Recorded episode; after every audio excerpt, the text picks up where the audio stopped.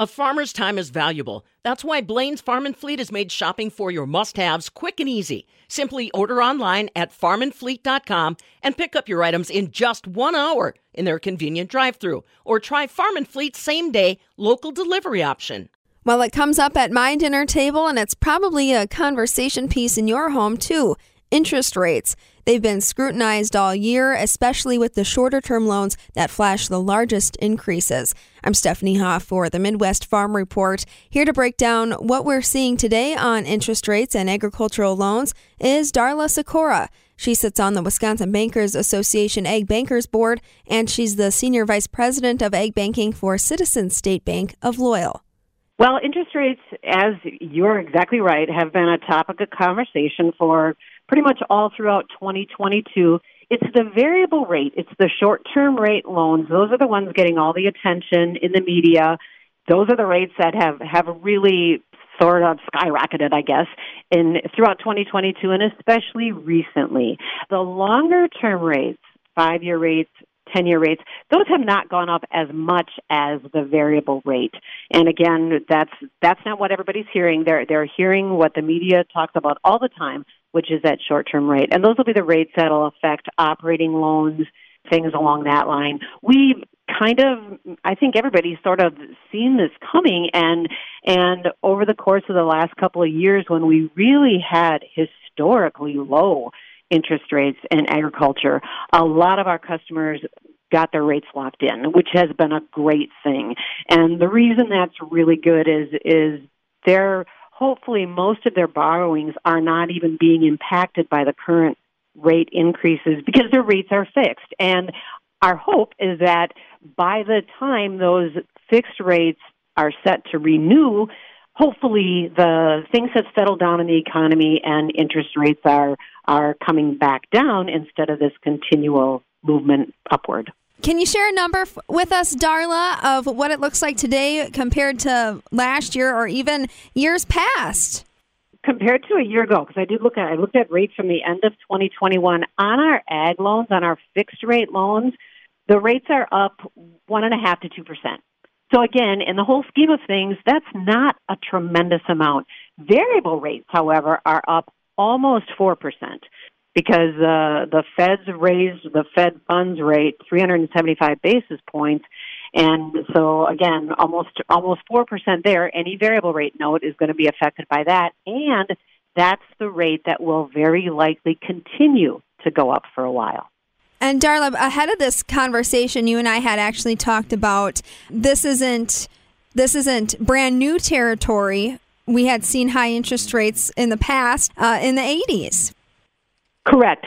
And the rates from back in those days, today's rates are very mild compared to those. And the economists and so forth are not predicting anywhere near the type of rates that farmers were facing in the 80s when we were looking at 16, 18. You know, that's not even in the cards. Right now, rates are where maybe somebody could have gotten a 4% rate a year ago. Maybe today that's approaching 6%. So again, much, much different than what was really wreaking havoc on the ag industry back in the 80s. Even though it's not as drastic, it's still up, and I'm wondering if that has influenced purchasing. What are you seeing at your agricultural clients? What are they purchasing? What's trending? That's a good question, and it is a case-by-case, farm-by-farm question. Every farm is different. Everybody's in a different place with where they are. I can tell you this. The whole, at least from what I see, and I've been in ag banking for just over 20 years now, and when I started back in 2002, it seemed like everybody was in the modernization, expansion, just grow mode. That was absolutely a thing. And I don't know, maybe 8, 9, 10 years ago, when some of the, and we at our bank, we finance a lot of dairy agriculture. That's the bulk of what we do. And when creameries started to get a lot more cautious on buying milk, and all of a sudden where for years producers could probably sell their milk to just about anybody out there, that changed. And it changed drastically, and it changed quickly. And so the ability to market their product is, from what I see again, really slowed down the continual increases in farm sizes and so on and so forth. And actually, in the last maybe 5 years, a goal of a lot of our producers has been to reduce debt, not necessarily to take on more debt. And we had tough years. In dairy ag from 2015 to 2019 were some really, really, really tough years. Very, very low margins. So everybody really just trying to figure out how to maybe refocus on their business plan and to stay profitable to the best of their ability through those years of very low commodity prices, which is what we were facing. Today, milk prices, grain prices are higher, but input prices have gone up so very, very much. Earlier this year, I actually had a few producers saying, hey, I have money in the checkbook. You know, do I pay my loans off early? What do I do with that? And our discussion at that time really was a little more of, because we do not know what 2023 is going to be. Maybe keep a little of that money on hand so it would prevent you from having to borrow money in 2023 when it looks like, of course, input costs are certainly not coming down or not coming down in any great amount or whatever. And then that keeps them from having to take on higher interest variable notes to be able to operate into 2023.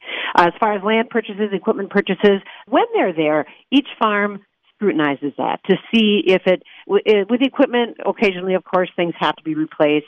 Land, if availability is such that it's in the area, price is reasonable, those things will be looked at. But it's, again, definitely a case-by-case, each farm in a different situation, trying to determine what makes the most sense for that particular farm. Thanks for outlining that. There's a lot of other influencers besides interest rates that, guide a decision whether a farmer takes out a loan or not. As you said, market volatility, risk. Are these kind of the same factors that influences a bank whether or not they give out an agricultural loan? I want to ask, what is that appetite for banks right now on agricultural lending? Our bank, for example, is very much an agricultural bank, and we are very aware that year in and year out, things change on farms, things change in the local economy and the global economy. And even though interest rates are on the rise right now, as our input costs, again, commodity prices are better than they had been, as I mentioned earlier, through that really tough 5-year time frame on dairy agriculture especially. So I think the bank's appetite is what it always has been. We are very, very much wanting to work with producers who have the ability or because of the way they manage and operate, show that they have the ability to repay loans. Each and every loan is something that gets thought out and planned out. Any loan that is out there, both the bank and the farmer would want it to help them to make more money. And certain loans, I mean, that is what it's all about, because everybody's goal is to be profitable. In spite of the fact that we are facing an uncertain future, we have always faced an uncertain future in agriculture and agricultural banking. So again, the appetite is strong.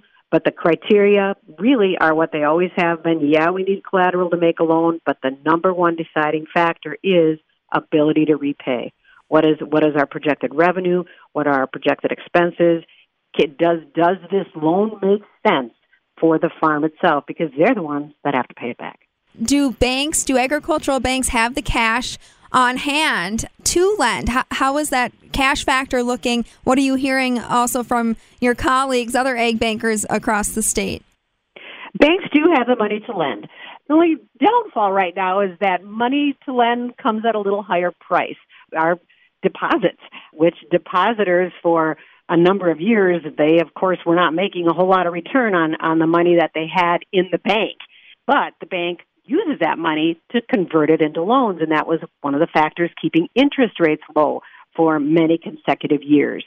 Today now, with investments paying more, people are potentially pulling some of that money out of banks and investing elsewhere.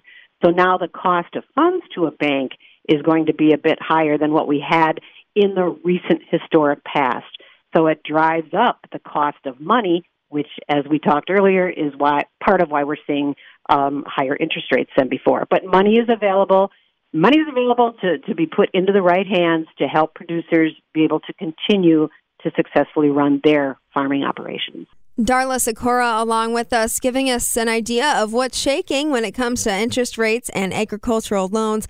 Darla is on the Wisconsin Bankers Association Ag Bankers Board, also the Senior Vice President of Ag Banking for Citizen State Bank of Loyal in central Wisconsin. For the Midwest Farm Report, I'm Stephanie Hoff.